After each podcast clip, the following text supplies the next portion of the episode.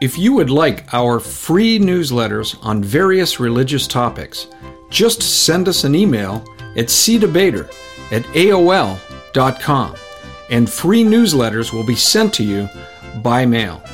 Just provide your postal address in your email. The following are samples of some of the newsletters we have available. Does God Believe in Atheists? Part 1. Seventh-day Adventism, True or False? The Agony of Deceit. The Origins of Muhammad's Religion. Spiritual Warfare. Are psychic mediums communicating with ghosts or demonic spirits? Testimony to the Eternal Godhead, the Trinity. From Tradition to Truth, a Priest's Story. An Evaluation of the Oneness Pentecostal Movement. Mormonism, Counterfeit Christianity. Turn or Burn.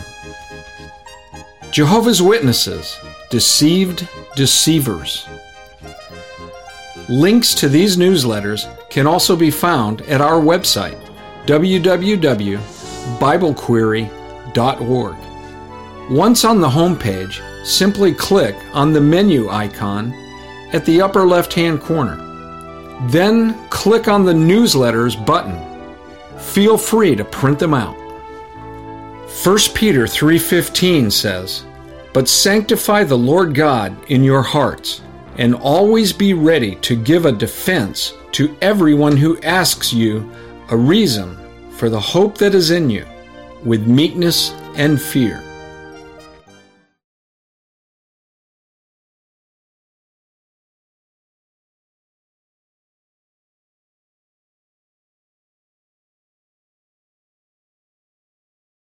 This is Larry Wessels for Christian Answers.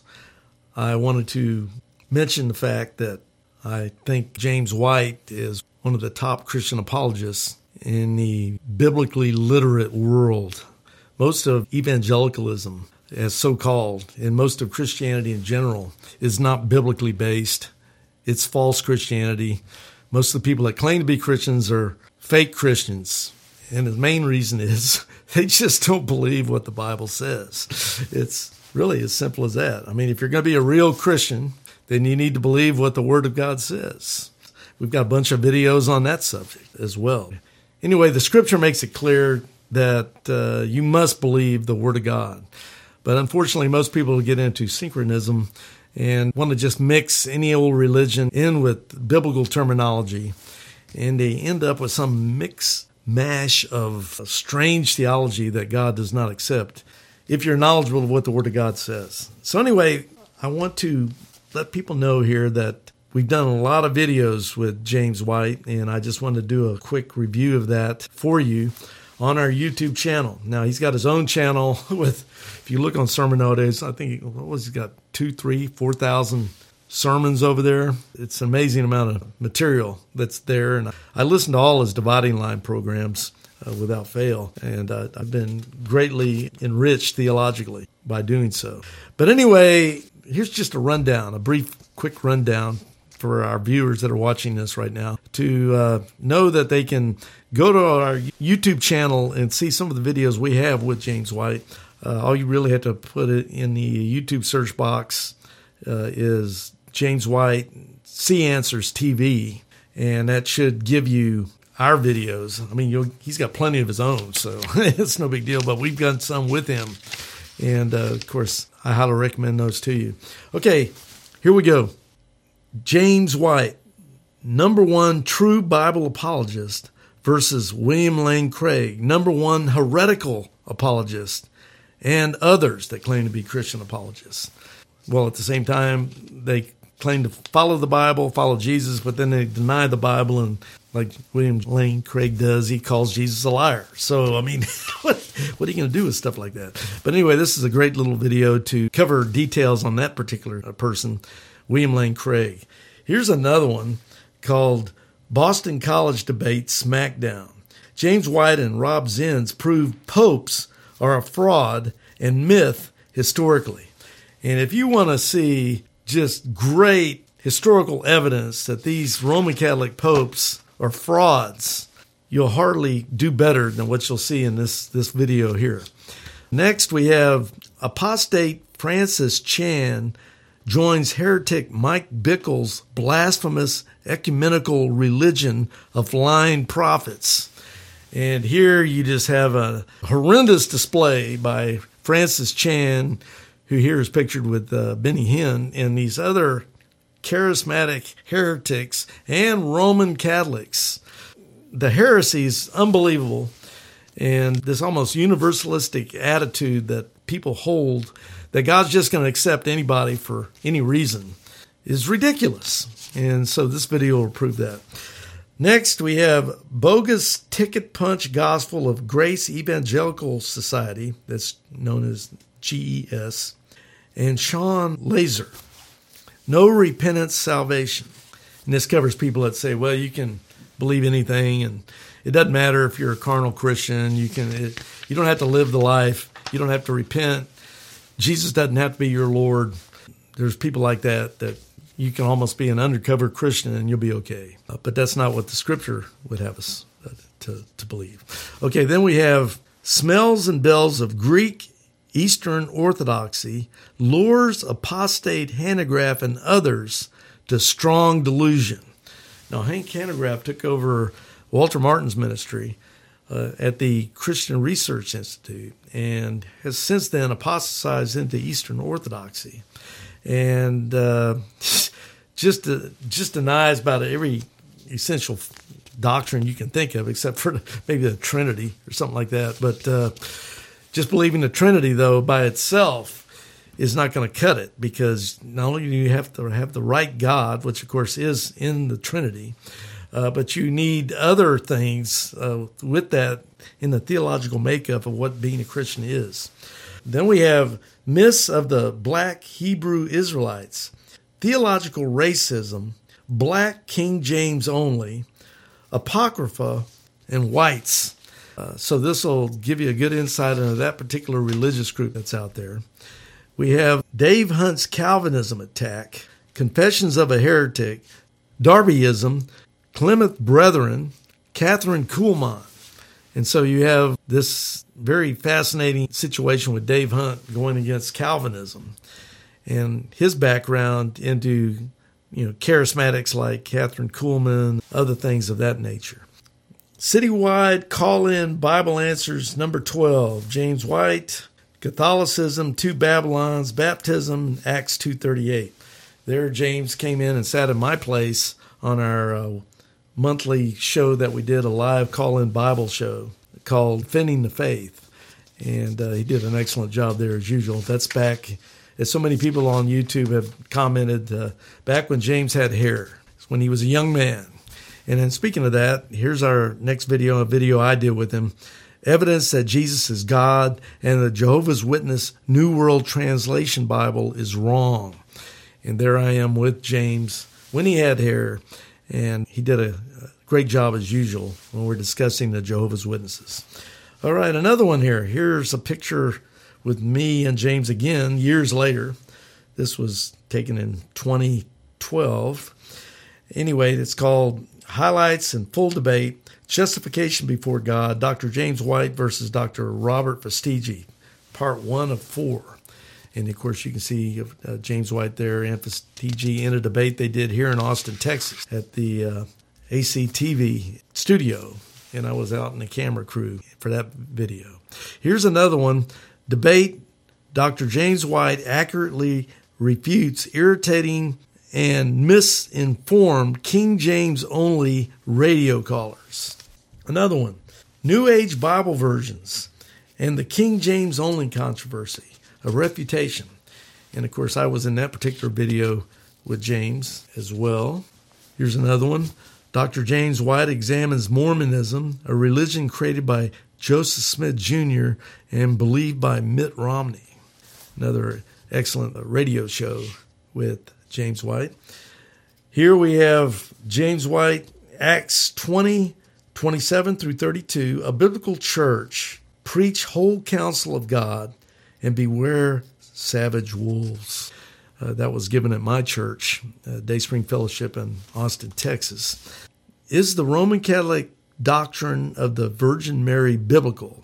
Debate, James White versus Dr. Fastiggi. This is another segment of a multi-part debate series between Dr. James White and Dr. Robert Fastiggi, who I also debated back in those days, and most informative. Next, King James Bible only debate. Is the King James Bible the only real translation? James White versus D.A. Waite.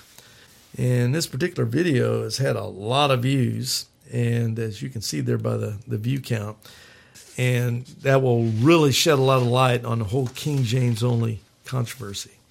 That was a radio debate, by the way, on my radio show that came on Saturday nights. Okay, is the Roman Pope without error?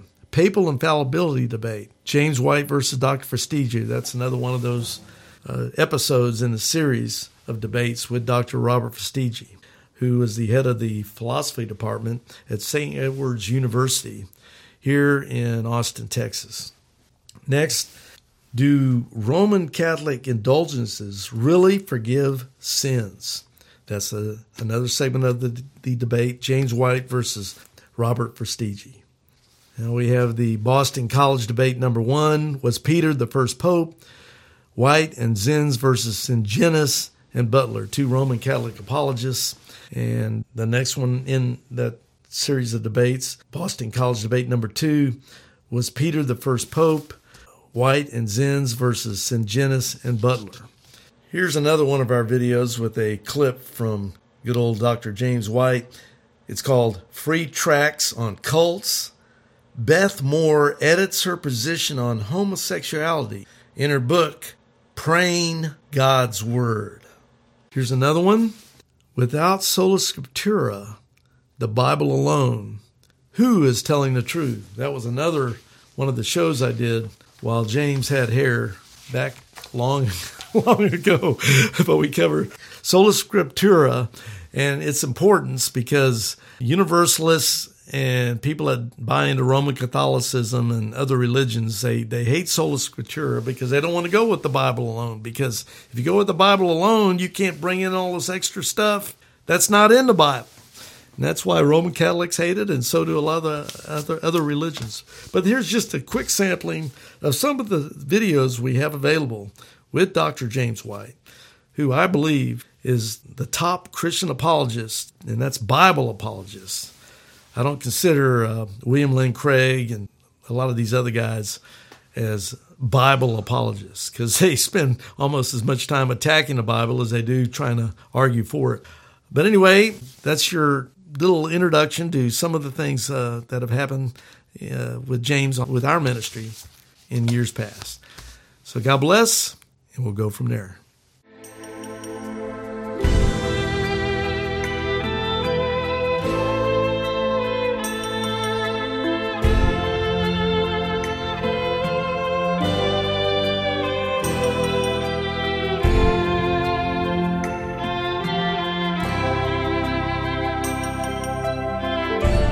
Some presentations that I made at a church in Texas. I think it was San Antonio. I don't remember.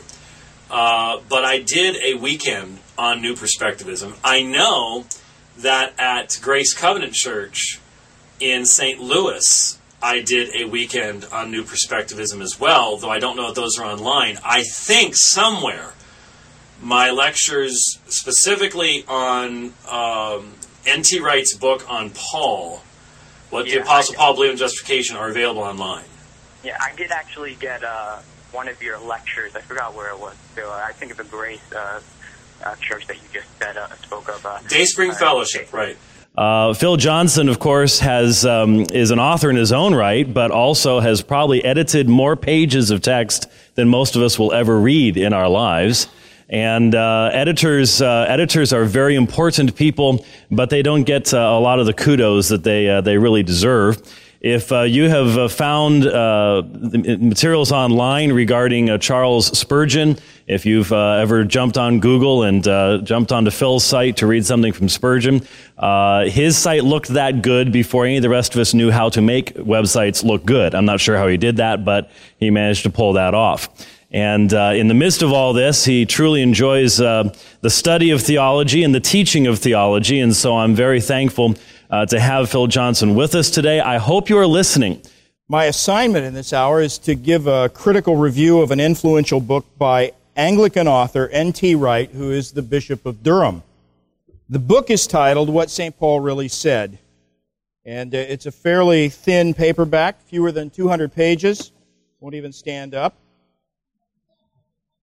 And although Wright is a prolific author, best known and most influential because of his massive scholarly works, this little book, which is written in a simple style for the layperson, the serious layperson, really, this book has undoubtedly been the most influential and perhaps the most controversial of all his published works. One of its aims is to explain the so-called New Perspective on Paul in a clear and concise format so that lay readers can grasp the main ideas.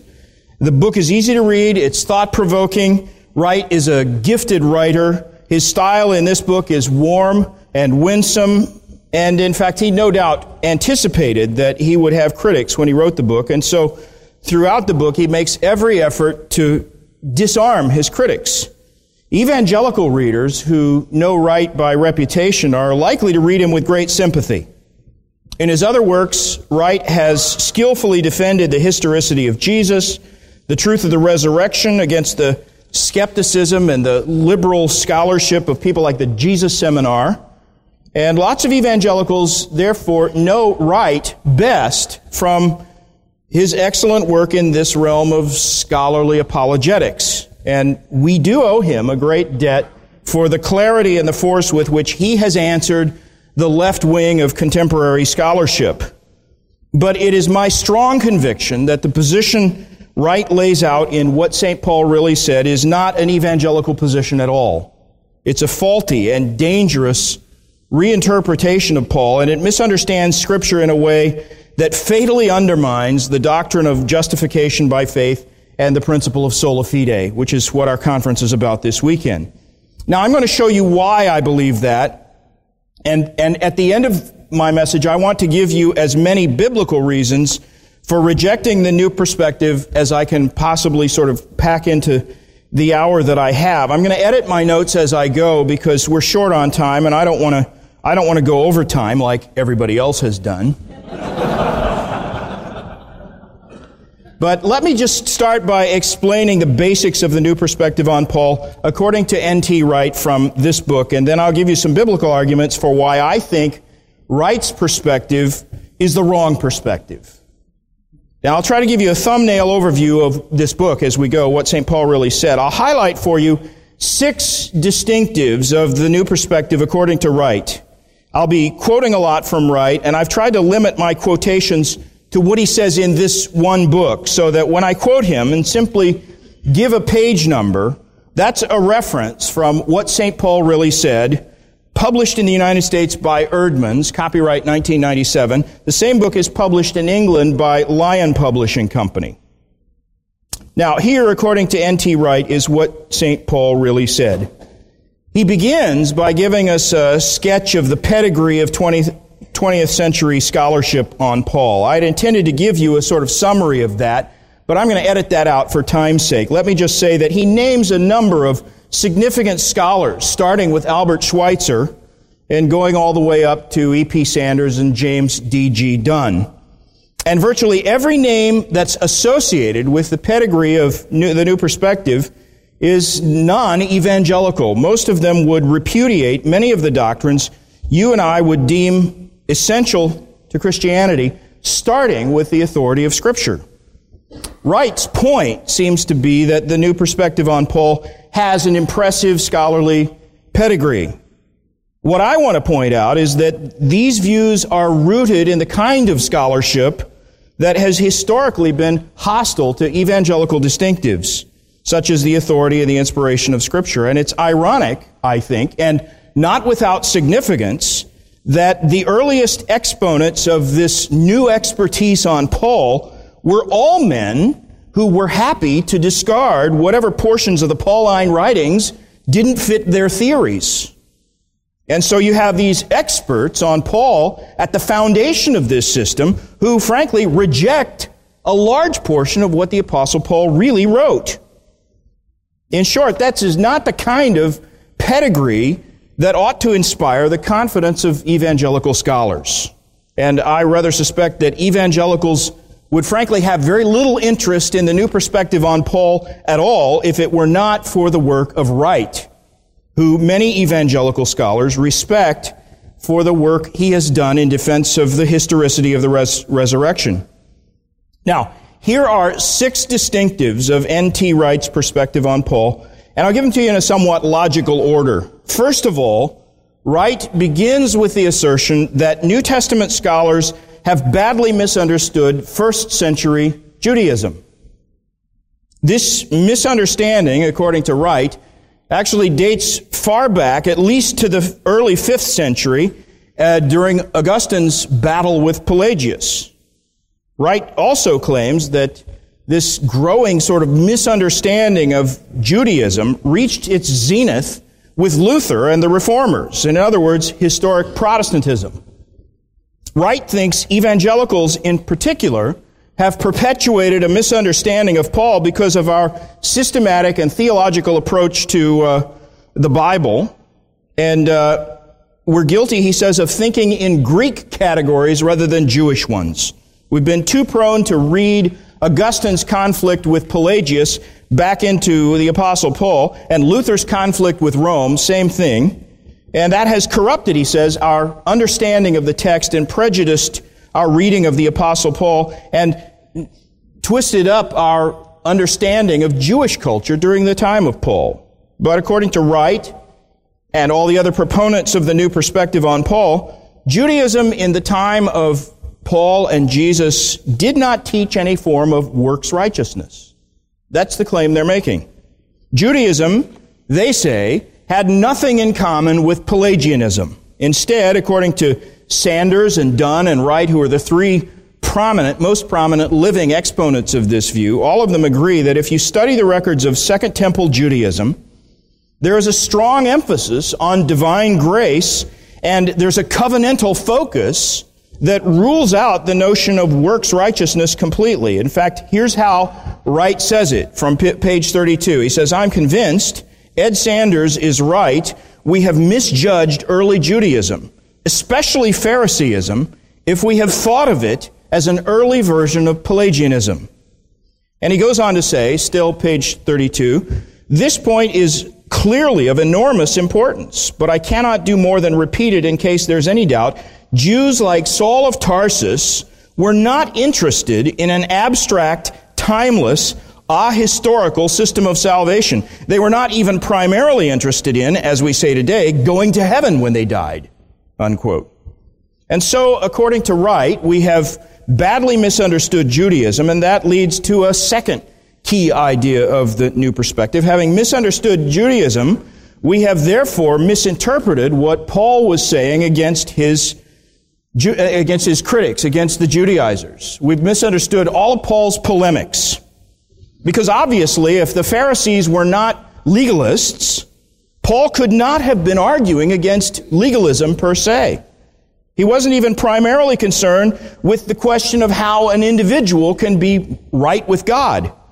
Page 20, Wright says this, "Despite a long tradition to the contrary, the problem Paul addresses in Galatians is not the question of how precisely someone becomes a Christian or attains a relationship with God." He says in parentheses, "I'm not even sure how Paul would express in Greek the notion of relationship with God, but we'll leave that aside."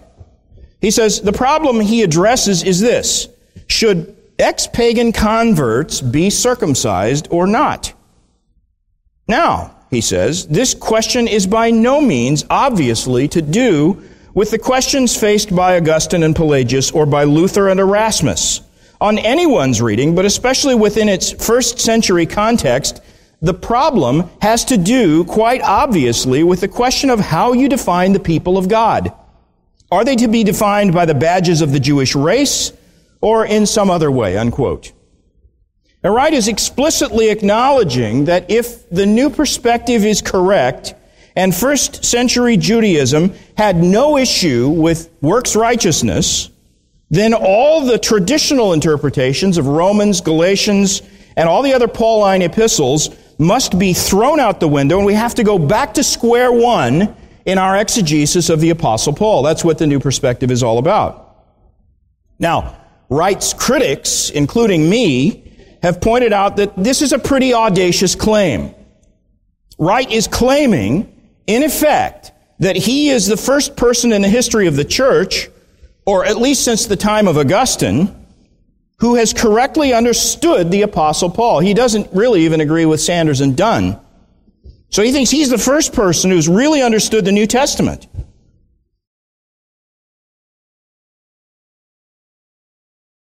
John MacArthur responding to a brand new book by N.T. Wright. You recall, this is a man who started off as a theologian who wrote well on the doctrine of the resurrection. Well, then, as the years passed, his trajectory was revealed as veering to the left when new perspectives on Paul appeared.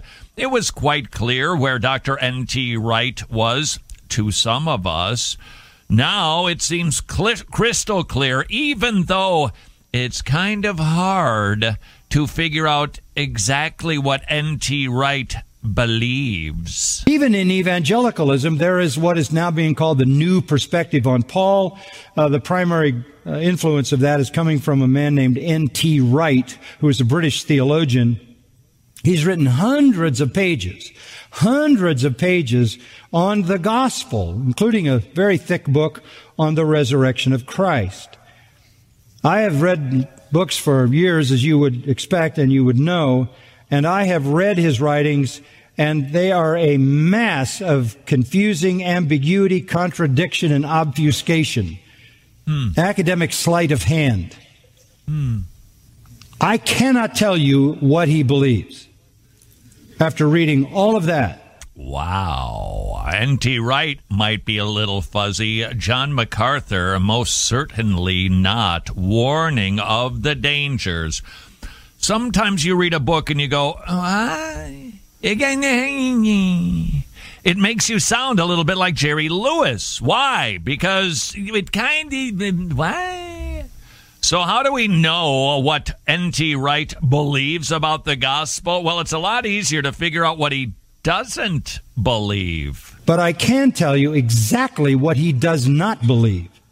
The only time he gets explicit is to make sure we know what he does not believe. Let me quote. The new book by him, N.T. Wright, The Day the Revolution Began. Here is a quote. We have paganized our understanding of salvation, substituting the idea of God killing Jesus to satisfy his wrath for the genuinely biblical notion we are about to explore. Ah, I see. So he calls Jesus becoming the substitute that God killed to satisfy his wrath for us, paganism. Well, then, you know, the doctrine over which the Reformation was fought, justification, penal substitutionary atonement, N.T. Wright calling it paganism. Hold on. It just keeps getting worser. Further, he says that Christ died in the place of sinners is closer to the pagan idea of an angry deity being pacified by a human death than it is to anything in either Israel's scriptures or the New Testament. So he rejects substitutionary atonement. He rejects Jesus as the sacrifice that God chose to die for our sins. He is very clear on what he rejects. He rejects the idea that our sins are imputed to Christ. He rejects the idea that his righteousness is imputed to us. What is the big question of the Bible? The biggie, what must a man do to be made right with God? So I've got a question for N.T. Wright, if you're listening. Yeah. then how is a man made right with God? If it is not the death, burial, and resurrection of Jesus Christ, what do we do on Judgment Day? How do we face the wrath of God? How do our sins get forgiven? Please, N.T. Wright, let us know, because if penal substitutionary atonement is a pagan doctrine, then what is our hope, sir? I wonder if he's considered that, or is it possible he just doesn't think sin is all that big a deal? And maybe we're confused, too, about the anger and wrath of God. Maybe we're a little befuddled on the whole doctrine of hell, just like we are, supposedly, on the doctrine of justification? This is not the gospel, he says. This is paganism. To worship God as one who justifies by imputation, he says, is nonsense. That's the glorious doctrine that the Reformation was fought over. That was the mother of all doctrines right there. Imputation versus being infused with righteousness, credited as righteous. That's the gospel. N.T. Wright says it's not. I quote, "If we use the language of the law court, it makes no sense whatsoever to say that the judge imputes, imparts, bequeaths, conveys, or otherwise transfers his righteousness to either the plaintiff or the defendant." Is he reading the book of Romans? Apparently not. "Righteousness is not an object, a substance, or a gas which can be passed across the courtroom. This gives the impression of a legal transaction, a cold piece of business, almost a trick of thought performed by a God who is logical and correct, but hardly one we want to worship." Wow. He goes on to say, "No one will be justified until he reaches heaven." Well, then, one wonders how that works. Is the love strawman. Love it. You call it something that it isn't, and then clearly knock it over. N.T. Wright, another man with a beard and an accent. He's going to teach us about a new perspective on Paul. Okay, not a good straw man, but that's the modus operandi. Let's paint it as something that it's not, to tell people how foolish he thinks it is. Further, he says, "I must stress again that the doctrine of justification by faith is not what Paul means by the gospel. The gospel is not an account of how people get saved." Really? 1 Corinthians 15, 1 and 2, "Now I make known to you, brethren, the gospel by which you are saved." That pretty much sums it up. N.T. Wright is N.T. wrong. And he's N.T. dangerous. And he keeps writing N.T. books. And there are more people that are following him. If we love the gospel, the glorious gospel, a penal substitutionary atonement, and we do, we fight over this one. Warn people of N.T. Wright. Ask your bookkeeper, your bookshop keeper person, why are you carrying a book that is not orthodox?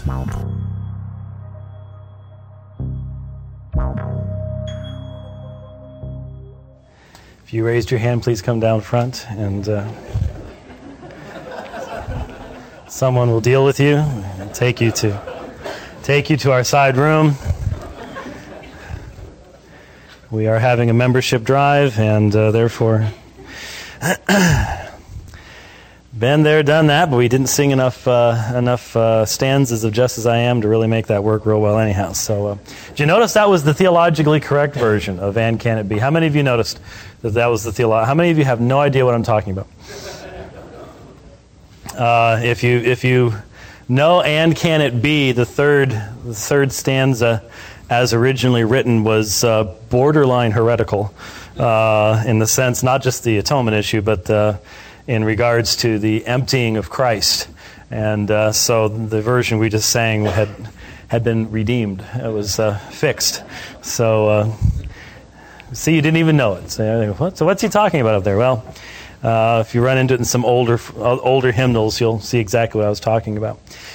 For those of you who are just joining us, and I was making a prediction. I thought we'd lose about 50% after lunch, and that seemed like we lost too many folks at all. So Either someone's paying you to be here or you all are actually very interested in these issues. Actually, it would help if we started providing an answer to the things we've been looking at. But if you're just joining us, there was a handout out there. If you didn't get it, well, I'm only going to be reading a couple things anyway. It's probably not overly important. But we have been looking at the subject of... got some up front there. The subject of New Perspectivism, we've defined it. We've looked at a little bit of its background, its emphasis upon the very reason for the term of new perspective is that it provides an entire new perspective in looking at the Apostle Paul, looking at what his intentions were, what his concerns were, and therefore what his teaching was concerning justification, salvation, the nature of the church, the nature of the covenant, everything else. And that this new perspective, which grew up primarily after World War II in a context in Europe and in America that was very impacted by a fear of anything that could possibly be considered anti-Semitic in light of the events of the Holocaust. There was a great concern about saying anything negative about Judaism. And since modern Judaism in its conservative forms is still very much like the Judaism of the day of Christ. I mean, I moderated a debate in 1995 between a converted Jew, Michael Brown, and Rabbi Shochet from New York. And I remember to this day, as I was taking notes, it's the only time I'd ever moderated a debate. It was sort of fun to get to tell other people to shut up. But I remember as I was taking notes, that in my notes, I made the statement, ancient Judaism lives on. Because what I was hearing from Rabbi Shochet, both in its manner and in its substance, was very much what I could identify as the Phariseeism of the New Testament. And so it grew out of a situation where that was considered very, very important. There was a tremendous concern to see Judaism in the most positive light possible. And therefore, the theory being that Second Temple Judaism, the Judaism of the days of Christ, was not a merit-oriented system of works salvation, but was very covenantal, that the law was understood as giving us signs of keeping the covenant. Hence, sometimes we hear it referred to as covenant nomism, neo-nomism. There's various sundry terms that have been used by different people to describe it. But this new perspective has become extremely influential in seminary circles, in Christian theology. And we are looking specifically at the words of N.T. Wright in his book, What St. Paul Really Said, because that is the most popular presentation, I would say, of that particular perspective and what it means. Now, we are to the point of providing a response. We were looking at Philippians 3:9 before we left. Now I'd like you to turn to 2 Corinthians chapter 5.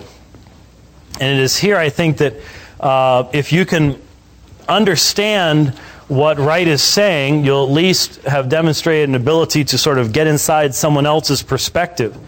But hopefully in the process, you'll be able to see really how fundamental this whole movement is and how it changes the very definitions of what we believe in regards to the doctrine of justification and the doctrine of salvation.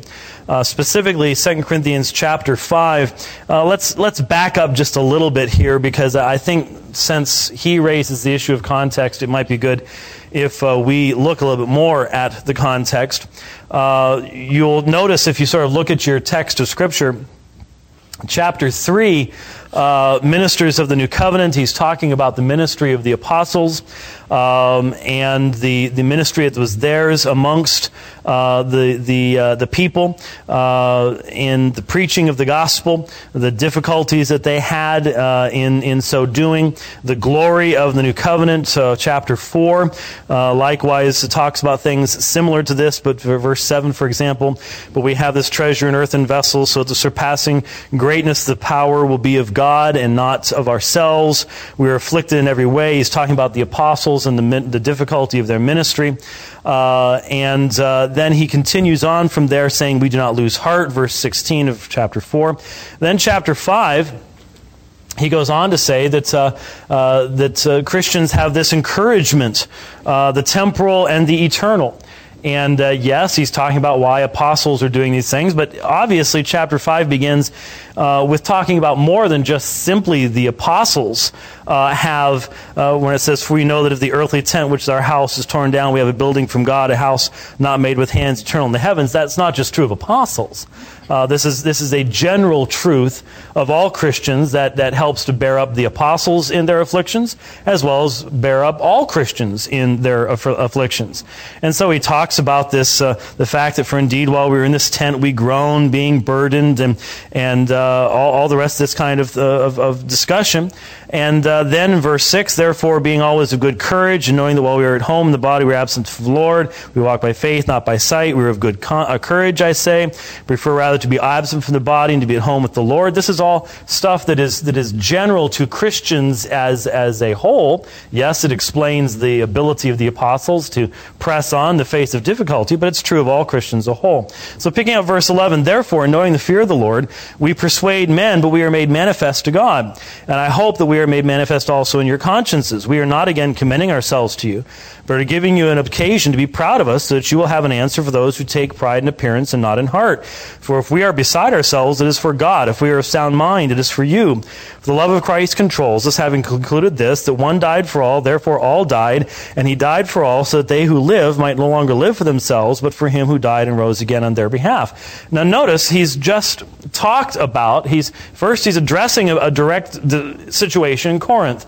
That is, there are these super apostles, you know, in 1st and 2nd Corinthians, there are those who were opposing the ministry of the Apostle Paul. They were putting themselves as being greater apostles than he was, and they were putting down his apostolic authority. But right in the middle, and you might say, why are you emphasizing this? Just note it, and you'll see why it's important in just a moment. Right in the middle of saying, well, you know, we didn't take pride in our appearance rather than in heart. He's talking about those apostles, false apostles who are opposing him. Right in the middle of that, he then says, for the love of Christ controls us, having concluded this, that one died for all, therefore all died, and he died for all so that they who live might no longer live for themselves, but for him who died and rose again on their behalf. Now, he's making a point within the context of his argument. We are concerned about the heart. We are not to live for earthly, fleshly things. But how does he do so? By bringing in a great overarching truth concerning the work of Christ. Now, why is that important? Just mark it down and you'll see why it is in just a moment. Verse 16. Therefore, from now on, we recognize no one according to the flesh, even though we have known Christ according to the flesh, yet now we know him in this way no longer. Therefore, if anyone is in Christ, he is a new creature. The old things passed away. Behold, new things have come. Now all these things are from God, who reconciled us to himself through Christ and gave us the ministry of reconciliation, namely, that God was in Christ, reconciling the world to himself, not counting their trespasses against them, and he has committed to us the word of reconciliation. Therefore, we are ambassadors for Christ, as though God were making an appeal through us. We beg you on behalf of Christ, be reconciled to God. He made him who knew no sin to be sin on our behalf, so that we might become the righteousness of God in him. Now, obviously, down through the years, this passage, especially in light of the context, verse 17, the new creation, the previous discussion of the death of Christ, the forgiveness of trespasses, verse 19, the preaching of reconciliation, verse 20, verse 21 has been understood to be the clearest delineation of what Luther called the great transaction. He who knew no sin was made to be sin in our place, on our behalf, so that we might become the righteousness of God in him. Now, before we do anything more with that, let me explain why this is important by reading from N.T. Wright concerning how he understands this section of Scripture. Because remember, he has said over and over again that it is a mistake to understand righteousness as something that comes from God. We saw in Philippians 3:9 that was just simply the badge of being in the Old Covenant or the New Covenant, and the badge of being included in the people of God. Here's what he says in 2 Corinthians chapter 5. I have left the last, and you'll see in what I've typed out for you, verse 21 says, He made him who knew no sin to be sin on our behalf, so that we might become in him the dikaiosune theou, righteousness of God. I have left the last critical phrase untranslated. This time it is certainly the righteousness of God. And generations of readers have taken it to be clear evidence for a sense in the lower left half of the diagram on the preceding page, if you're just now looking at the handout, most likely B1A, that is imputed righteousness. I have pointed out in detail elsewhere, and I provided to you, should you wish to pursue this, where that elsewhere was. He didn't bother to provide a footnote here, which I found very strange.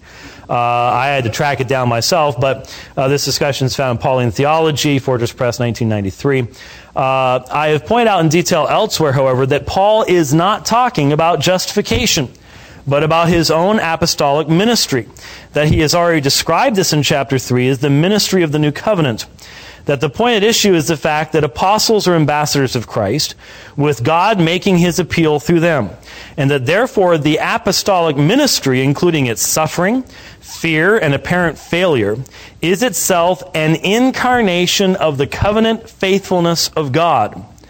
What Paul is saying is that he and his fellow apostles, in their suffering and fear, their faithful witness against all the odds, are not just talking about God's faithfulness, they're actually embodying it.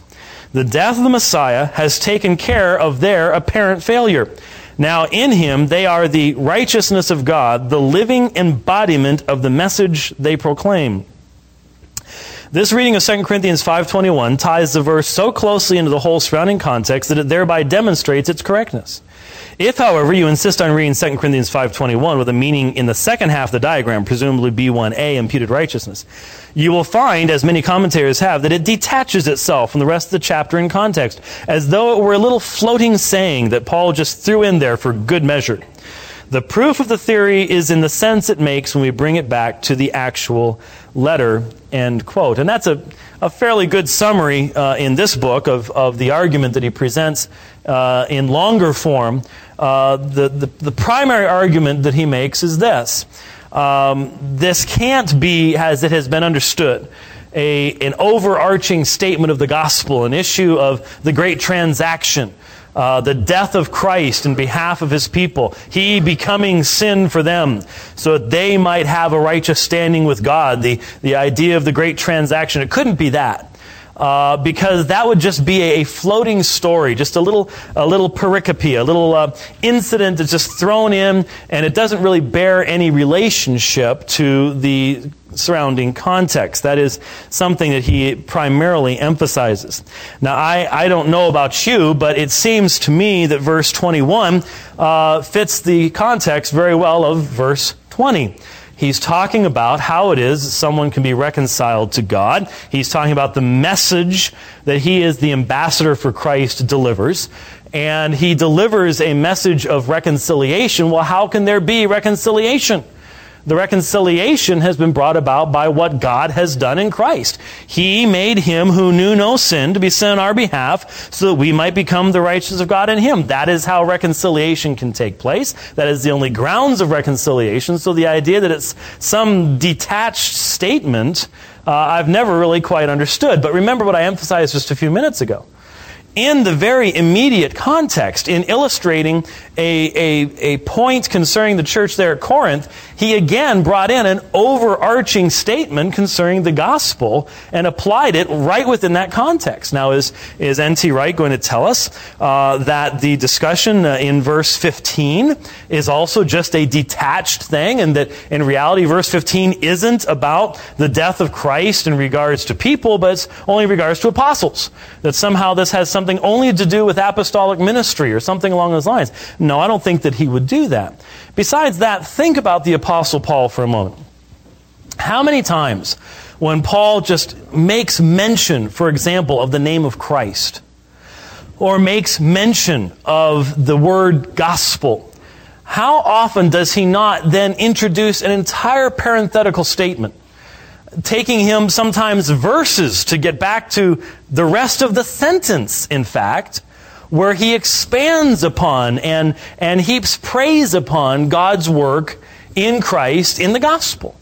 I mean, he does this all the time. He's talking to Timothy, and he's saying in 2 Timothy chapter 1, Timothy, you cannot be, God has not given us a spirit of timidity. It seems that Timothy may have been, one who withdraws a little bit, and it wasn't, naturally one who could handle difficult situations and opposition and things like that. And there was a danger that Timothy might sort of draw back from his duties as an elder in the church.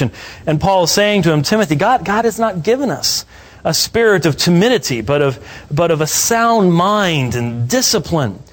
And so he says, so don't be ashamed of the Lord or of me as prisoner, but join with me in suffering for the gospel. And then as soon as he says the gospel, he has to expand on that. He has to give this whole discussion about the eternal nature of the gospel and the wonder of the gospel, and then he goes back to exhorting Timothy. There's nothing at all unusual, and certainly he would know this, of Paul when he makes mention of something to then expand upon it and explain, how can we proclaim this message of reconciliation? How can we as ambassadors, what's the authoritative basis that we would have? Well, it is what God has done in Christ. It is this substitutionary atonement. But let's think about it for a moment. If you can put yourself in his mind, then what you're hearing then is, therefore, we are ambassadors for Christ, as though God were making an appeal through us, and emphasize the us. We, the apostles, beg you, who aren't, on behalf of Christ, be reconciled to God. He made him, Christ, who knew no sin, to be sin on our apostles' behalf, so that we, apostles, might become the incarnation of his faithfulness in Christ. Can't get it in there? Can't quite read it that way? He says, well, it immediately goes on, working together with him. We also urge you not to receive the grace of God in vain, and all the rest of this stuff. And see, it goes right on from there. Yes, and it went right on from there in verse 15 as well. The argument I just find to be incredibly weak, and especially when you have to turn the phrase, the righteousness of God, into the embodiment of God's faithfulness. Right upon speaking of the death of Christ, he made him who knew no sin to be sin on our behalf. Well, Paul would mention that and then not say anything more about it. Not says anything more about it. He immediately goes back after saying that to talk about we are the embodiment of the faithfulness of Christ. I think despite Dr. Wright's rightful saying that we should allow Paul to speak for himself, at this point of time, we have an excellent example of where the overarching theory that has been developed simply doesn't fit into the text in which it is being forced. And so a passage that speaks to us of God's purpose in Christ, making him who knew no sin to be sin on our behalf, that is taken away, in essence, from the Christian people. The meaning of that passage is limited to a particular time, a particular circumstance, in which the apostolic ministry was made an embodiment of God's faithfulness. Now, I guess we can then all look back upon that and go, isn't it wonderful that despite all the difficulties that the apostles faced, God was faithful to them? But that doesn't sound to me as if it really is what Paul's intention was when he starts speaking of him who knew no sin to be sin on our behalf. What does that mean? I mean, that talk about substitution. What does it mean that God made him to be sin? This is one of the things that's concerned me very much in reading not only this, but the aforementioned further study. What does it mean for God to consider Christ in this way? He made him to be sin. Did Christ become sinful? What does this mean? Well, if we go back to old perspectivism, I guess that's a term we can use. If we go back to not so new perspectivism, we learn much from this passage. I mean, Christ did not become constituted a sinner in the sense of he was not made unholy by what God did, any more than when we are considered the righteousness of God, that we somehow are, in the Roman Catholic sense, intrinsically and internally made into something that's pleasing to God, and that's why we go to heaven. This is what imputation is all about. This is the foundation of all of those things, and all of that becomes very relevant to where we are today, but it's rather much taken away from us if we understand it in the way that it's presented here. The natural reading of passages like Philippians 3:9, 2 Corinthians chapter 5 simply doesn't flow from New Perspectivism as it is presented. And I think the fact that he focuses upon these passages, he recognizes that as well. It also does not flow in the book of Romans. We listen to Romans chapter 3 as it was presented by N.T. Wright. But I would also point you to Romans chapter 4, which again I think ends up having its teeth removed, shall we say, in what is being said. He says, "What then shall we say that Abraham our forefather according to the flesh is found? For if Abraham was justified by works, he has something to boast about, but not before God." So in other words, if Abraham, in the New Perspectivist reading, if Abraham was made a part of the covenant by things he did, if he was made, if he joined the group by what he did, he has something to boast about, but not before God. For what does the Scripture say? Abram believed God, and it was credited to him as righteousness. Now that's a tough one too. In other words, I believe God, and therefore God pronounces that I am right with him because I have believed, not because of what someone has done in my behalf. Then this is where it really gets tough, because verses 4 through 9 have always been, for me, the key passage in regards to justification by faith. Now to the one who works. Now remember what works are in New Perspectivist thinking. What are works? Well, they're not meritorious. The Jews didn't believe in that. It's the one who embraces the covenant signs, the external signs of being a part of the people of God. So let's see if we can read this passage in a New Perspectivist way. Now, to the one who engages in these external works, non-meritorious works that are part of the covenant signs, his wage. No, well, wait a minute. But there's no merit involved here. So where does the word wage come from? This is the standard word for wage. It is what is owed to someone. When you go to work and you put in your 40 hours, you are owed a certain amount of money. That's the Greek term that is used here. Why would Paul use the term wage if the works he's talking about were not considered to be meritorious on the part of the person who committed them? Now, to the one who works, his wage is not credited as a favor, literally according to grace, but as what is due, what is owed. Again, standard Greek terminology for payment in regards to services rendered. But to the one who does not work, which in the New Perspectivist idea would be the one who does not engage in the external signs of the old covenant, circumcision, whatever, but believes in him who justifies the ungodly. Believes in him who justifies the ungodly. Now, how does that work in a New Perspectivist reading? I mean, I think I know what justifies the ungodly means, because it's based upon the work of Christ. There's a ground of substitution. There's atonement. But I guess that would be understood as who justifies the ungodly in a sense of putting the ungodly into the family of God, but that doesn't sound quite right either. Who justifies the ungodly, his faith is credited as righteousness. His faith is credited as the sign that he is in the family of God, just as David also speaks the blessing to the man to whom God credits, that's imputes, I thought that was sort of a legal fiction type thing, righteousness apart from works. Now here's where it really falls apart, because if you're familiar with this passage, you know that one of the glories of Romans 4, 6 through 8 is that here Paul gives us an apostolic inspired interpretation of an Old Testament passage. And his interpretation is that in verses 7 through 8, which is from Psalm 32, David is speaking about God crediting righteousness apart from works. That's a positive action.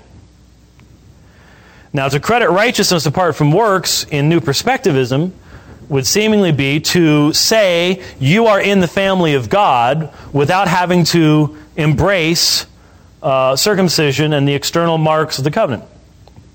But verse 7 says, "Blessed are those whose lawless deeds have been forgiven, whose sins have been covered. Blessed is the man whose sin the Lord will not take into account."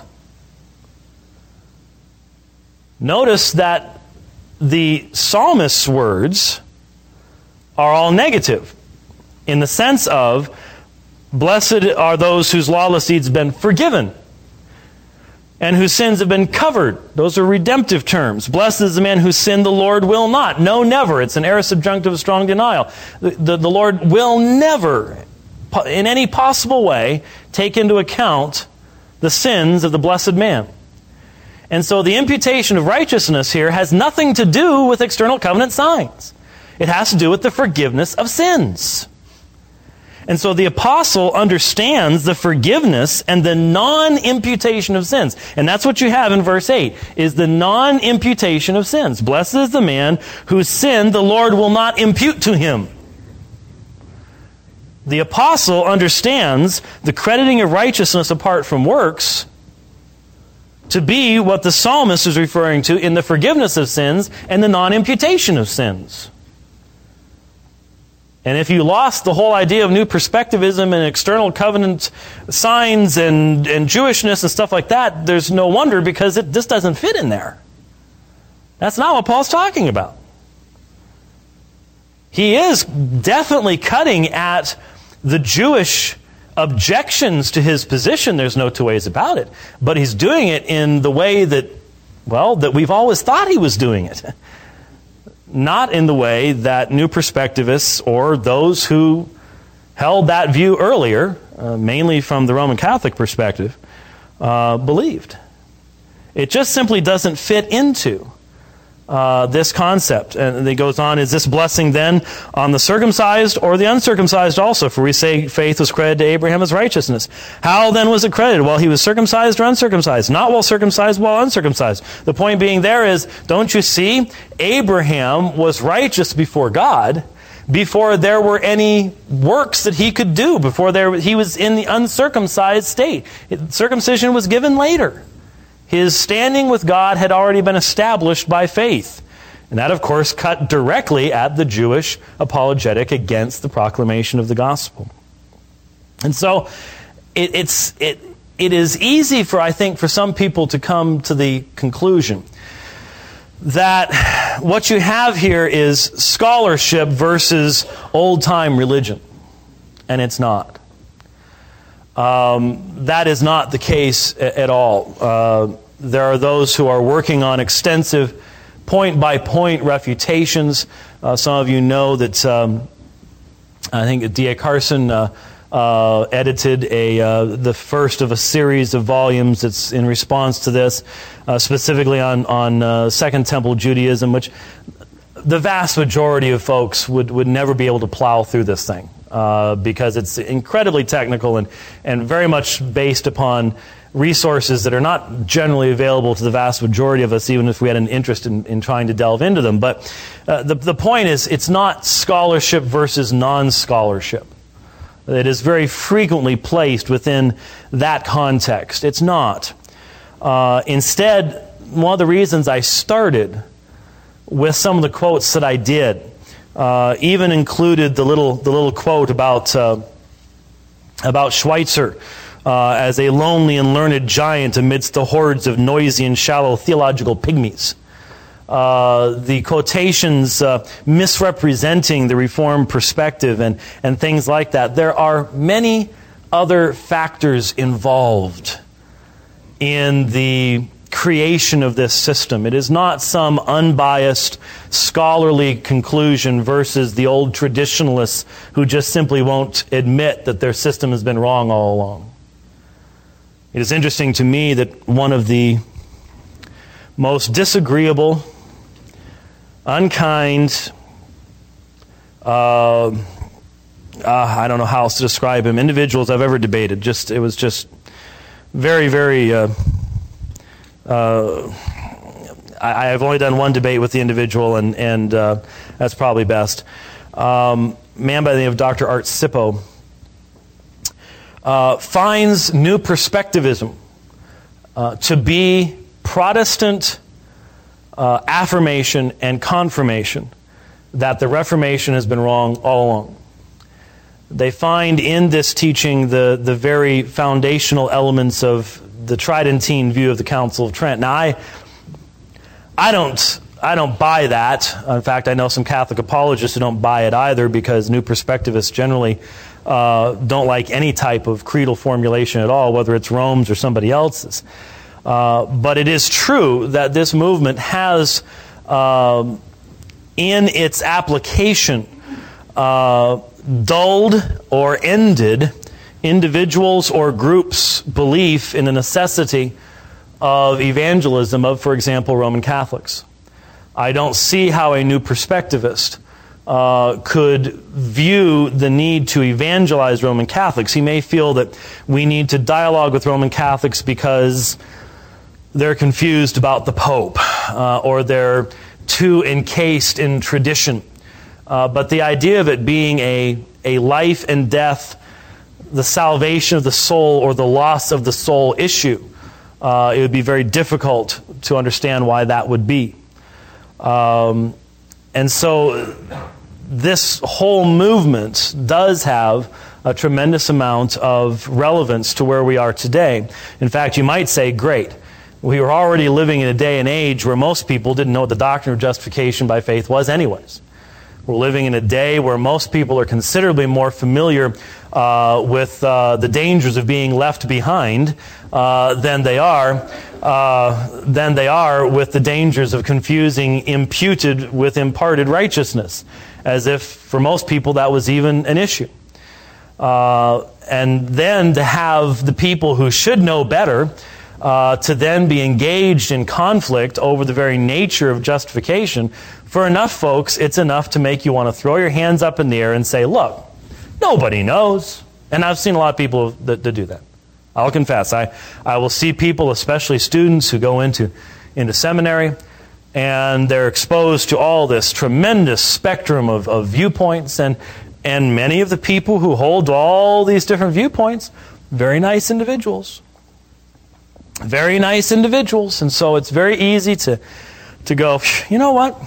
If someone as brilliant as N.T. Wright can get that far off on this, and he's right on other things, but he's off on that, and there's this view over here, and there's that book over there, and there's this view over here, and historically there've been all these different movements. Who are we to think we could ever get it right? And people who buy into that, people who embrace that, you know, nobody really knows, are going to be the last people in the world to ever open their mouth and take a stand on anything. And so it eats away at the fervor of the proclamation of the gospel. It certainly makes words like Paul's in 2 Corinthians 5. We are ambassadors for Christ.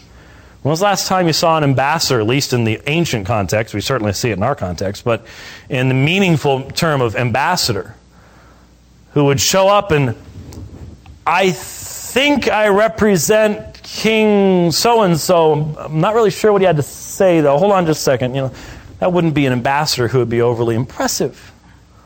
Wouldn't be an ambassador whose message you could even trust. The ambassador needs to be certain who he serves and what his message is. And so not only then do we have, what we have here is the end product of creating a theological system that does not start with a belief in the absolute consistency, perspicuity, and inspiration of all of Scripture. Now you say, well, N.T. Wright holds a very high view of Scripture. Yeah, he's not an inerrantist, though. Well, but it's higher than most people. Yeah, maybe. But you see, he thinks that E.P. Sanders' point is established, and he works from there. But Sanders and other people like him dismissed whole sections of the New Testament text as being non-original. All of what Jesus taught about the Jews Yeah, that sort of affects your theory, I think, if you're trying to come up with what the Jews were like. Well, we can't really take into consideration Paul's own words about them. We can't really take into consideration Matthew 23 and Luke 16. And yet, because that's all in the past and it's really not a major portion of this, then for some reason it manages to sneak into churches that once confessed, but maybe didn't think through as well as they needed to, the doctrine of the inerrancy of Scripture. It's almost like because of all the battles over inerrancy in the 70s and the 80s, it's like, well, that battle's done. Really? That's just something that fundamentalists argue over. And in most of theological education today, that is true. It's something only fundamentalists argue over. Because there seems to be a whole generation of seminary professors today who, because the seminary says you need to believe it, will say, oh, yeah, I believe that.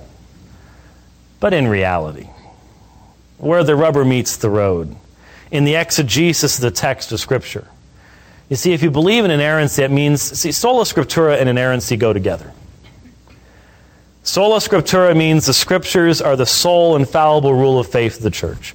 And that means that's God speaking to us. We take seriously Jesus' view. That's God speaking. We take seriously Peter's view. Holy men spoke from God as they were carried along by the Holy Spirit. That's Paul's view. All Scripture is theanoustos, God breathed. And if you believe that, then you don't create your theology by the henpeck method. You listen to all of what Scripture has to say. And that all becomes the guide and the guard for getting off balance and ignoring some things and overemphasizing other things. And if you don't start there, the root and the foundation will always be rotten. And a conservative who stands upon a rotten foundation is no more stable than a liberal who stands upon a rotten foundation. He just looks weirder. It just doesn't look right. But that's what we have going on today. And so, yeah, did we need it? No. Has our job been made more complex by it? Sure has. I mean, we could have spent this day talking about how to deal with Roman Catholics on justification, or we could have talked about the Mass, or we could have talked about the new Mormon apologetic. There's all sorts of stuff we could have done, but we couldn't because we had something else we needed to discuss. So it's complicated in that way. Whole new area. Has it complicated my job when I debate a Roman Catholic on justification? You bet. What can he do? You don't even represent the best of Protestantism. See? Read that. See? What your whole understanding of Romans 3 and righteousness. See? One of the most powerful Anglicans in the world says you don't know what you're talking about. You've been twisting the text of Romans for years. Does that mean he wins the debate? No, it just means that there's a whole other area that you have to deal with. Whole other line you have to draw. Whole other question that you have to answer. So yeah, it does. It's easy if you are of the kind of thinking to where you always focus upon the negative, and you know we all sometimes slip into that. It'd be easy to say, "Oh, here we go again," and eventually just throw your hands up in the air and say, "It's just not worth it." You know, I only semi-jokingly talk about moving to Alaska and opening up a tire shop, sell SUV tires up in Alaska, and so just, you know, let the whole thing go. It's easy to become discouraged because the fight, it just never ends. Of course, it's been that way all the way through church history.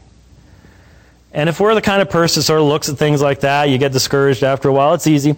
But you know what? At the same time, there are a lot more folks thinking about what it means to be justified today than there might be otherwise.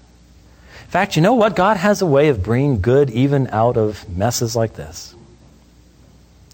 You know, and I've written some books in responses to what other people have written in books. And when I first saw those people's books, I was like, oh, man, this is going to cause so much confusion. It's going to cause so much damage. And then you know what? In hindsight, you look back and go, you know what? A lot of folks were blessed because of that.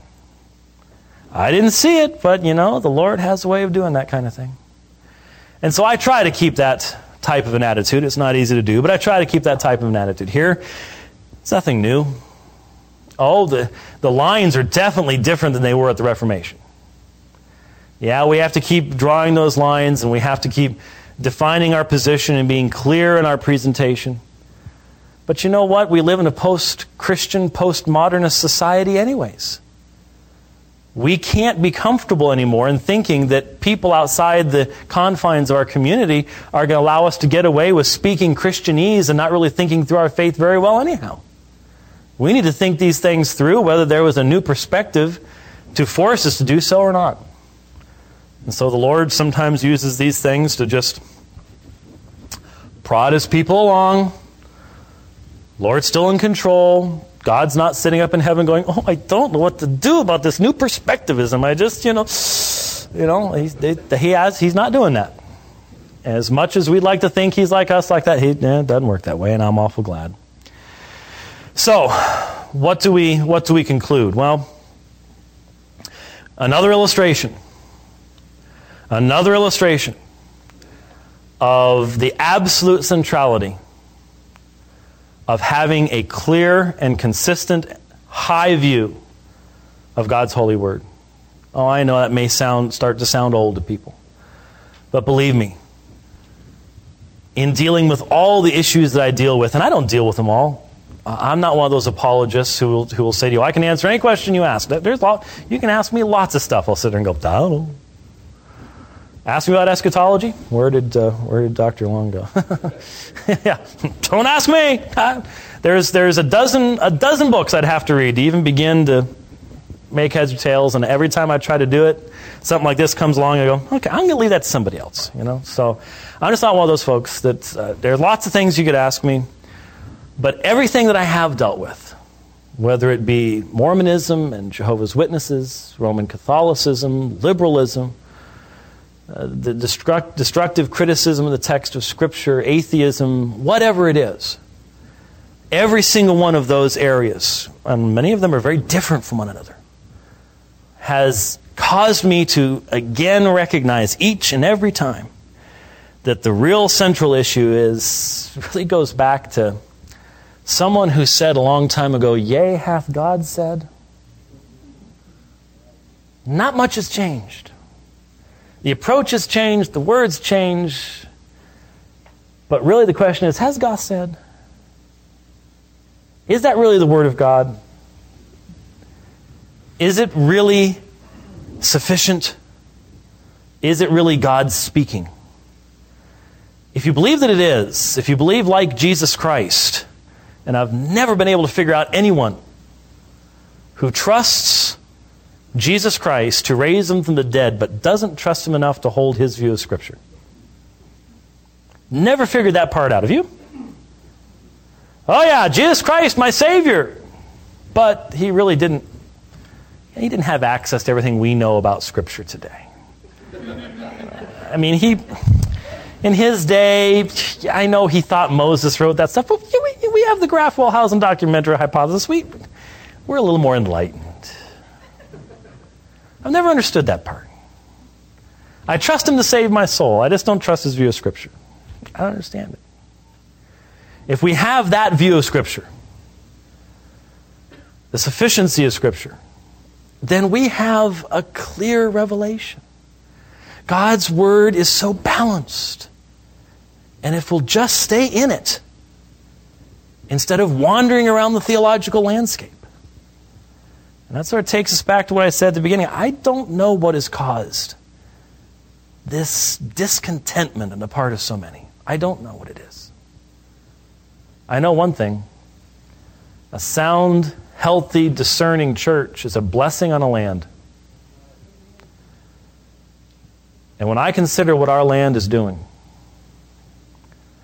when I consider that the leading judges in our land, and unrighteous judges are a curse on a people. Our intent upon granting to those who rebel against God's law free reign to exercise their sinfulness in our society, I go, why should God bless this land with a discerning church in the first place?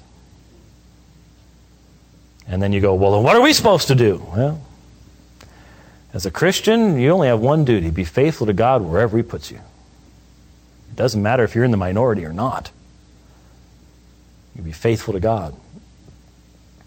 Might we be someday the minority amongst those who are called Protestants in regard to our view of justification? Well, I hate to tell you this, but if you're Reformed, you already are.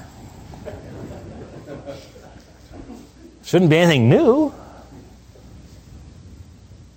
Should that bother us? It sure bothers me. In fact, the day it stops bothering me is when I need to get that tire shop going. But does that mean I become discouraged? No. We need to press forward. We need to understand what we believe. We need to communicate what we believe to others. We need to recognize the glory of what it means that He made Him who knew no sin to be sin in our place, so we might be made the righteousness of God in Him. That seamless robe of righteousness that only will avail before a holy God. A people who do not consider that to be a precious truth, well, you know what? They just might lose that truth. Scripture says those who are being saved love the truth. Those who are perishing refuse to love the truth. You know what happens if you refuse to love the truth? God sends you a lie, and He makes you love it. And that happens a lot, and it's a sad thing to see in any person who could ever take any pride or arrogance in knowing better than someone else. Doesn't really understand the nature of grace at all. Throwing a lot of stuff at you.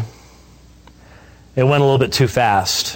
When I started reading all those statements, I started realizing, man, there's so many things I've got to explain about this. I don't know how I'm going to do it in the time period, but hopefully it has given you at least an understanding of why there's such a brouhaha going on, why it's important to know what you believe about these things, and maybe no matter what church you're a part of, maybe now you'll be a little bit better prepared to maybe see it when it starts coming in. I'm not saying you necessarily have to stand at the door as a doctrinal watchdog, you know, checking out what books people are carrying, you know. Not suggesting that. But we do need to pray for our churches. And we do need to pray for the proclamation of the gospel as it takes place. Well, I'd like to take some questions for a few moments. It is 3 o'clock, so those of you who have a pressing appointment or something, but we'll take questions for just a few minutes, and maybe what I should do, I could probably head off a few questions right off the bat, is one of the most common questions that has been asked, and I've only mentioned it briefly, but in the breaks, has been what is the relationship between what we are talking about here and the Auburn Avenue Presbyterian Church conferences, Douglas Wilson, Steve Schlissel, John Barach, Steve Wilkins, Norman Shepherd, etc., etc. And let me just briefly, for a moment, mention there are similarities in the conclusions that certain of those men have reached. And by the way, you can't assume that everything that is presented at the Auburn Avenue Presbyterian Church conferences, which, by the way, you can listen to online for free at sermonaudio.com if you want to look them up, that each person agrees 100% with the other person. Some of them are paedo-communionists, for example, and some are not. So there's not a single necessary definition. The primary concern that has been expressed by the men at the Auburn Avenue Presbyterian Conference is what's called the objectivity of the covenant. That a person is joined to the new covenant by baptism, and that we must take that seriously, that we have erred in viewing the covenant through the lens of election, the decree. And what they're saying is we need to reverse that. We need to look at the decree through the lens of the covenant.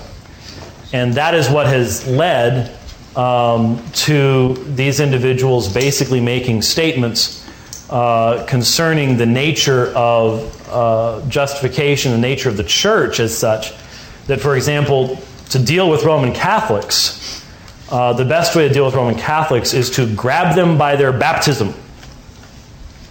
that their baptism does unite them to Christ, and their baptism does unite them to the covenant, and therefore, in the extreme words, and I confess that they are extreme, but they have been confirmed by a number of people from that perspective, in the extreme words of one individual with whom I encountered, the Borgia popes. And if you don't know who the Borgia popes were, Lucrezia Borgia, they actually lived, believe it or not. That's not just some horror movie. They were some of the most corrupt, murderous, raping, pillaging members of the papacy ever. I mean, they were just massive corruption. Buy the papacy, have brothels in the Vatican. You know, I mean, just as low as you can go. As low as the pornocracy was during the 10th century, you have the Borgia popes. I have had folks who are, attend the AAPC conferences say the Borgia popes are as much our fathers in the faith as any 16th century reformer. And you say, why? Because they were baptized in a Trinitarian fashion. And if you're baptized in Trinitarian fashion, there's the objectivity of the covenant. You're in. That's it. Therefore, the grounds of dealing with that person is grab them by their baptism and say you need to be faithful to your covenant obligations. And the New Perspectivism and Auburnism are coming at the issue from completely different perspectives. New Perspectivism, as I've pointed out, comes out of a much more liberal viewpoint that does not embrace inerrancy. Everyone that I know of at Auburn Avenue believes in inerrancy. So they're coming from a very conservative perspective.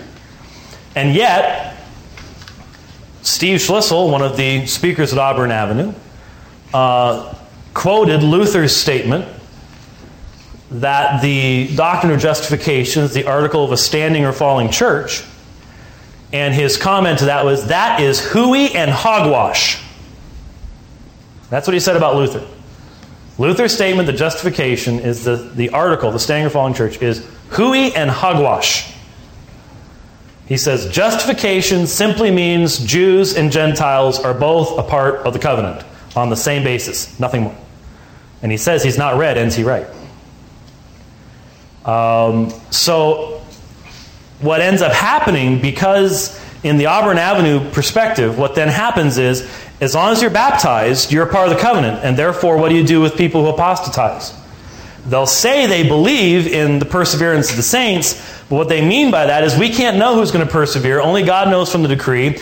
There are people who are truly a part of the church. You're truly a part of the new covenant through baptism, and they're going to apostatize. Therefore, the only way to really know who is and who isn't in the final analysis is at the end, and hence there's an emphasis upon eschatological justification, and we've already heard that from the New Perspective itself. And so many of the conclusions, though they're coming from, well, it's not 180 degrees, but they're coming at it like this. Many of the conclusions are starting to coincide on this issue of justification. Now, Douglas Wilson has said, I'm not a new perspectivist. And he has rightly pointed out in an appendix to his book, Reformed is Not Enough, that new perspectivism is wrong in his view of first century Judaism.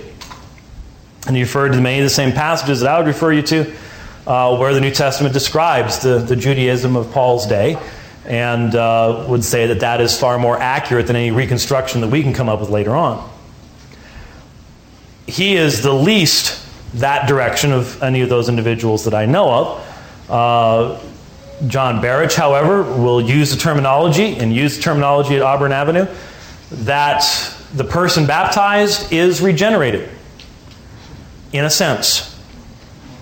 What in a sense means becomes the issue. What does that really mean? And so they do differentiate themselves, and yet many of the same issues are coming up. And they are coming from different perspectives, and so we have to try to listen to each one on their own grounds. But I think there is real reason to be concerned. I know many a Presbyterian friend of mine who is very concerned, especially. But it is crossing over denominational lines, even though central to the presentations so far, at least of the Auburn Avenue folks, is that their primary targets are Southern Presbyterians. In fact, they are extremely anti-Puritan. They think Jonathan Edwards was a bad man, mainly because they really believe that it's wrong for you to look for evidences of regeneration. God has not made you a fruit inspector. And in fact, to look for evidences of regeneration in a person's life is to question the validity of their baptism. And so this would especially are especially harsh in their sermons at Auburn Avenue on their Presbyterian brothers who would be Southern Presbyterian in their viewpoints, darn well dad me, things like that, who would call their children to faith and repentance in Christ. They're very strongly opposed to that. They do not believe there is an ordo salutis in the sense of the normal way in which people are brought into relationship with Christ from their perspective is through the covenant.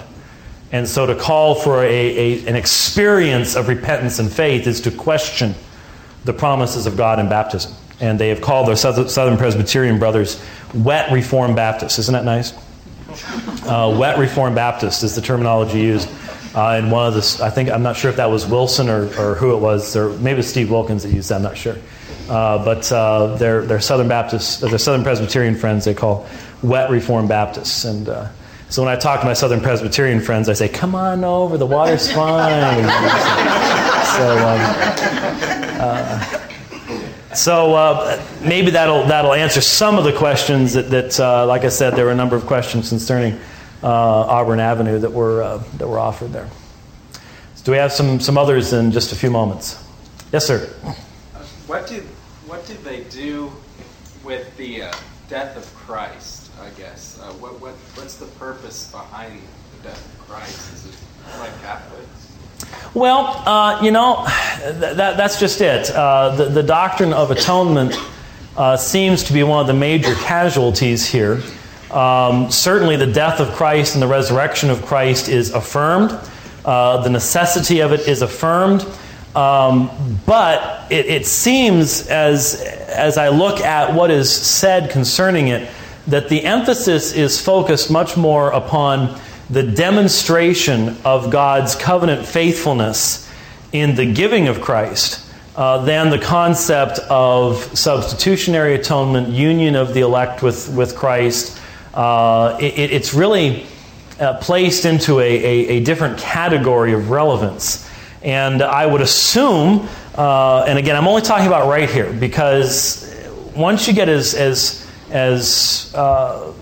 far to the left from my perspective as many of the previous writers, you can't know enough how much of the text they actually take seriously and allow into the conversation to know really how to interact with their viewpoint. But it does seem that they would be a little bit more comfortable with some of the older views of atonement, where the death of Christ demonstrates something about God, but is not truly substitutionary, than they would be with a full-blown substitutionary format. So that's one of my concerns, is I don't see how a historically reformed understanding of the atonement can be made to really fit within the foundation's gone. You know, it's like some of the defenders have said to me, well, look, you can still believe everything you believe. And I go, wait a minute. If all the classical passages upon which I've based my belief, I've misinterpreted them, then why should I want to believe what I believe? But you got to remember, from many of their perspective, you don't have to necessarily derive a belief from Scripture. Because, you know, remember, N.T. Wright's a what? He's an Anglican. And Anglicans make a lot of room for tradition. And so what they're basically saying, you know, you may recall the statement that was read before, at the bottom of the first page. I am perfectly comfortable with what people normally mean when they say the gospel. I just don't think that is what Paul means. Well, we generally don't feel comfortable with people saying things that are not scriptural. But see, from their perspective, that's not an issue. Hey, it's the tradition of your church. Tradition's fine. Tradition's great, fine, wonderful. It sort of leaves you in a situation of not being able to practice apologetics, but you know, that's fine. So that's one of my questions, is I don't see how it fits. I see the foundations being washed away at that point. Oh, come on, the lunch can't have knocked all of your brains out of... I saw that back there. Yes, sir. The New Perspective emphasizing eschatological justification. What basically in your readings have you found to be the basis on the grounds of that justification in the eschaton? Really good question. The bent that that I see is really goes to saying, well, see, that's what James is talking about. And so James is talking about doing good works, and the doing of those good works then becomes the means of demonstrating one's covenant faithfulness. And you might go, well, wait a minute. If you do good works to demonstrate your covenant faithfulness, can you not do those good works and yet receive that final eschatological justification? Seemingly the answer would be no. But there's two bents there. See, the problem is, with New Perspectivism, is that it certainly lends itself to that.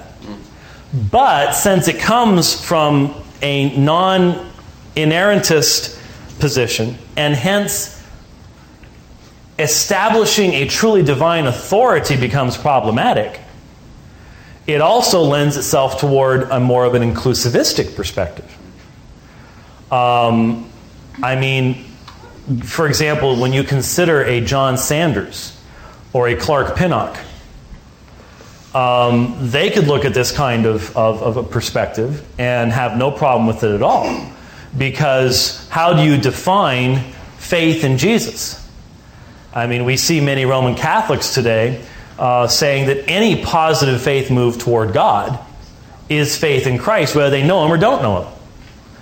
And so you could easily, from that, it would almost be easier from that perspective for this to feed into a form of inclusivism and say that the whole issue of atonement and justification is really irrelevant, that God has proven, in fact, there are a number of statements, and I think you said you've read this book, there are a number of statements in here where God has set everything right in Christ. Okay, that's true, but what does that mean? It'd be very easy to interpret that as basically saying, you know what? The whole sin problem is taken care of for everybody.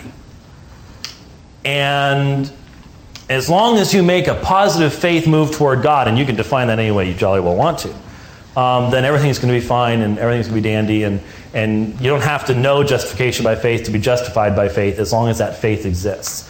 Now, that's one of the other problems that I have in regards to the definition of faith. Is that I think faith has a specific object in the New Testament, and it's not quite as narrow as it's defined in the New Perspective. There was yes, sir. Yeah, forgive me if this is similar to what you've already answered, but at the end of the day, from the New Perspectivist viewpoint, whose righteousness are you standing before God in?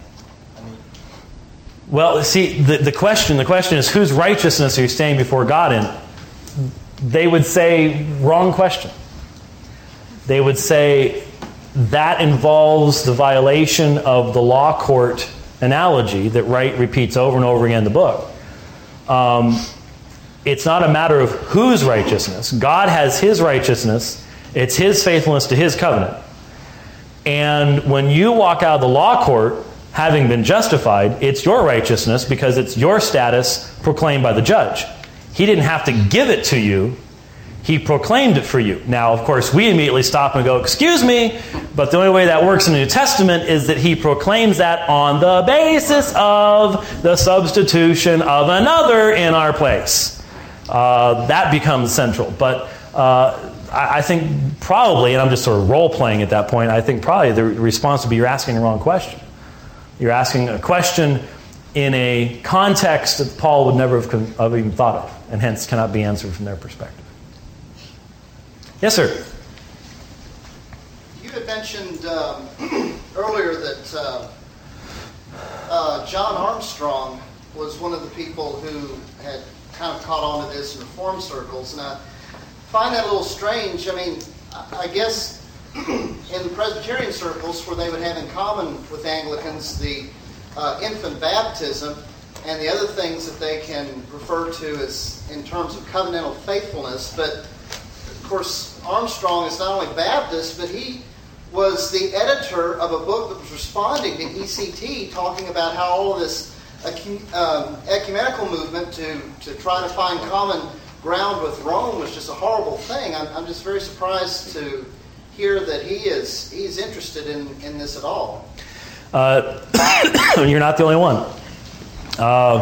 And yet, some of you know that the last newsletter that was sent out from Reformation Revival Ministries that I received just last week, with sadness, I began reading the main article, and it was it started off speaking of his theological change, the change that he's gone through, and that one of the elements of that is that he has abandoned the search for epistemological certitude. Similar to that first statement on page 1, the best we can do is an approximate guess.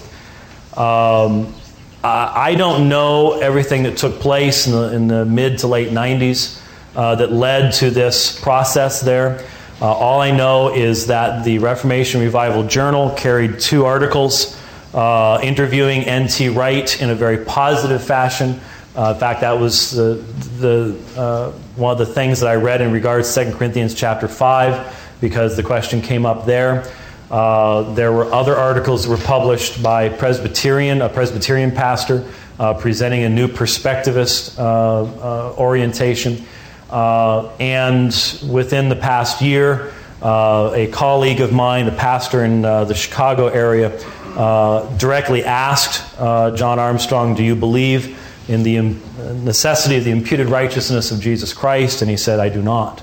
That is no longer a part of his perspective, because that's not what N.T. Wright believes either. There is no great transaction in that way. It is something that as I read that article just last week, and shook my head. I don't know what happened. I've only met the man, I think, twice, and don't really have much of a way of connection there. But it's a sobering thing. It's a sobering thing, and it should cause us to realize that this needs to be taken seriously, and it should cause us to pray for God's grace in our own lives. I think it should also keep us from being overly concerned about individuals, though. In other words, if there are people who were blessed by what John Armstrong wrote in 1990 or 94 or whatever, what you should have been blessed by was God's truth that was proclaimed by John Armstrong at that point, not by John Armstrong the man.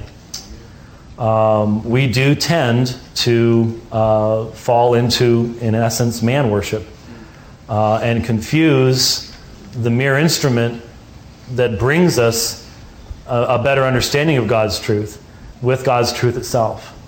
And I hope this is a lesson to all of us, that this, Clark Pinnock was once a very strong, conservative, Reformed writer. There is not an element of the Reformed faith that he any longer holds, at all. The man believes in post-mortem evangelization. He's as close to a universalist as you can possibly go. How does that kind of thing happen? I can only tell you one thing. It's not because the Lord Jesus Christ lacked the ability to keep it from happening. That means there's a purpose in it happening, and especially when it is a Christian leader, we need to learn what that purpose is. And for me, I think part of that is to recognize that I may get the opportunity of standing up here, and because of opportunities in my life, may have the opportunity of studying things that other people can't. It doesn't make me special. I mean, I've heard people, I remember one radio preacher, and it wasn't a preacher, it was a radio apologist, and it was so obvious from his perspective that if you didn't send him your $22.50 this month, God's entire work on this plan was going to come to a screeching halt. You know, if he got run over by a truck next week, the kingdom ends. You know, we might as well just throw up our hands and surrender if he wasn't there. I have a healthy view of myself. I could get run over by a truck tomorrow, and you know what? The kingdom's just going to keep on going. Just could be minus one bald fat dude. We really need to be very careful that we don't, we tend, and let's face it, Reformed folks tend to get into name dropping. I saw R.C. Sproul recently. You want to touch my Reformed ring? Yeah.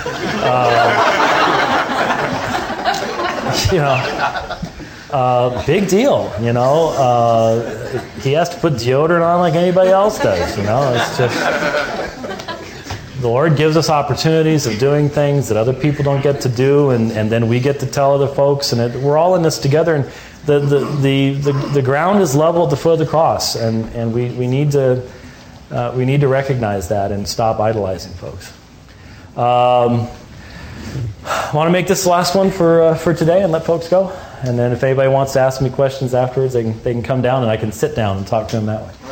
The question I'd like to address is, obviously with the new perspective as presented by Wright, the substitutionary atonement is not important.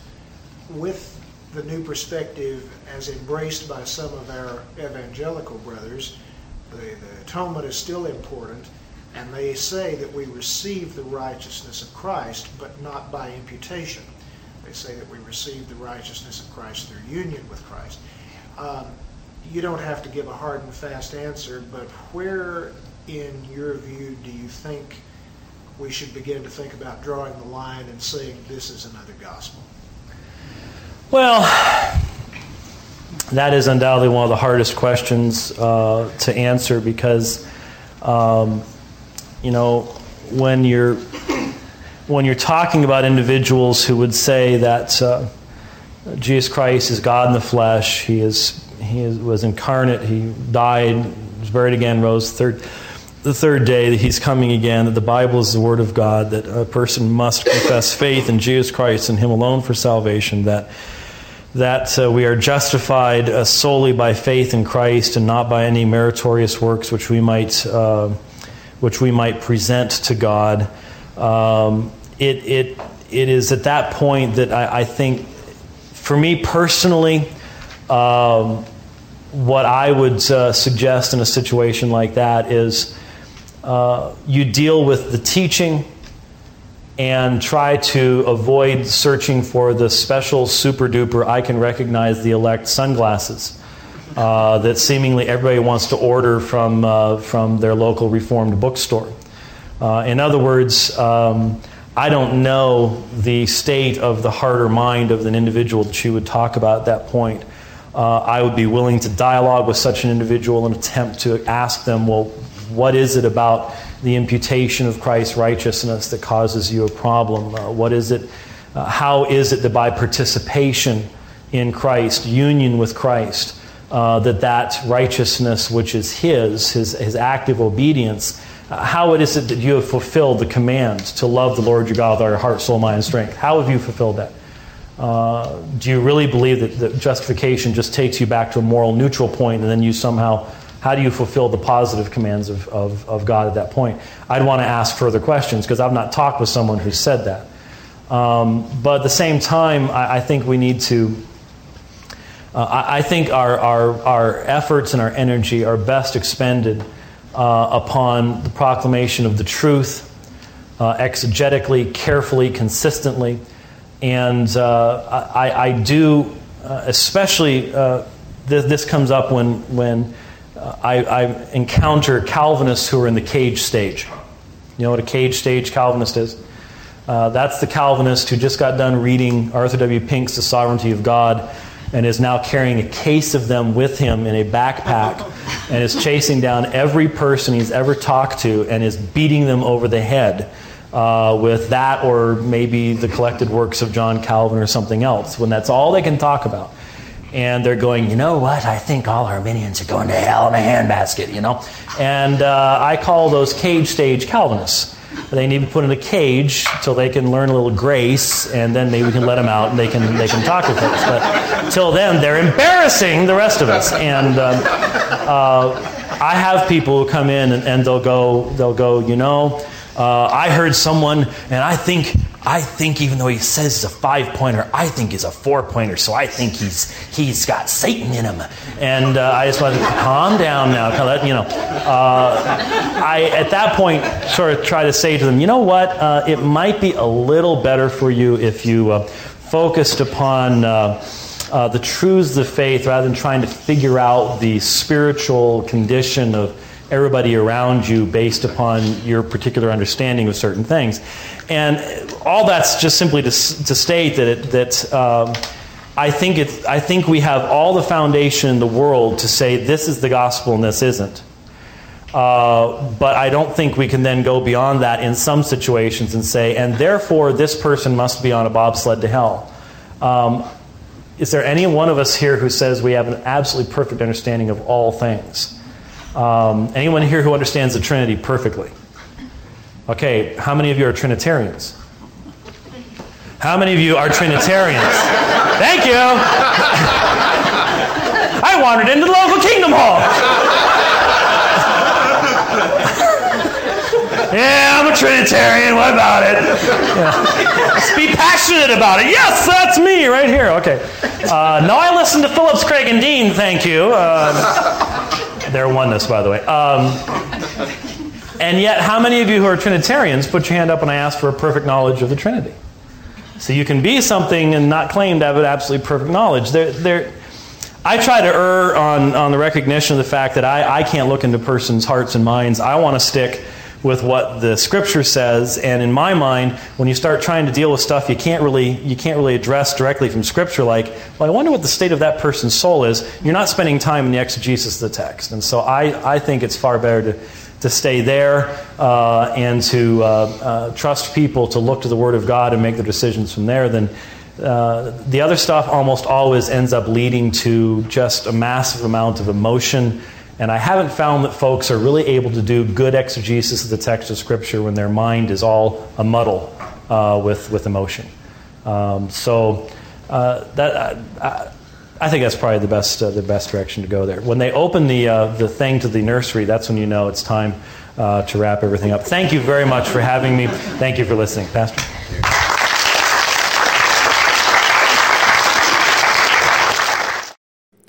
If you like our YouTube channel, please subscribe by clicking on the subscribe button and then by also clicking the bell above to get an automatic update whenever we produce another YouTube video for our See Answers TV channel. Please share our videos with your friends and relatives. May God bless you. Only one life will soon be passed. Only what is done for Christ will last. See related videos by tapping or clicking screens.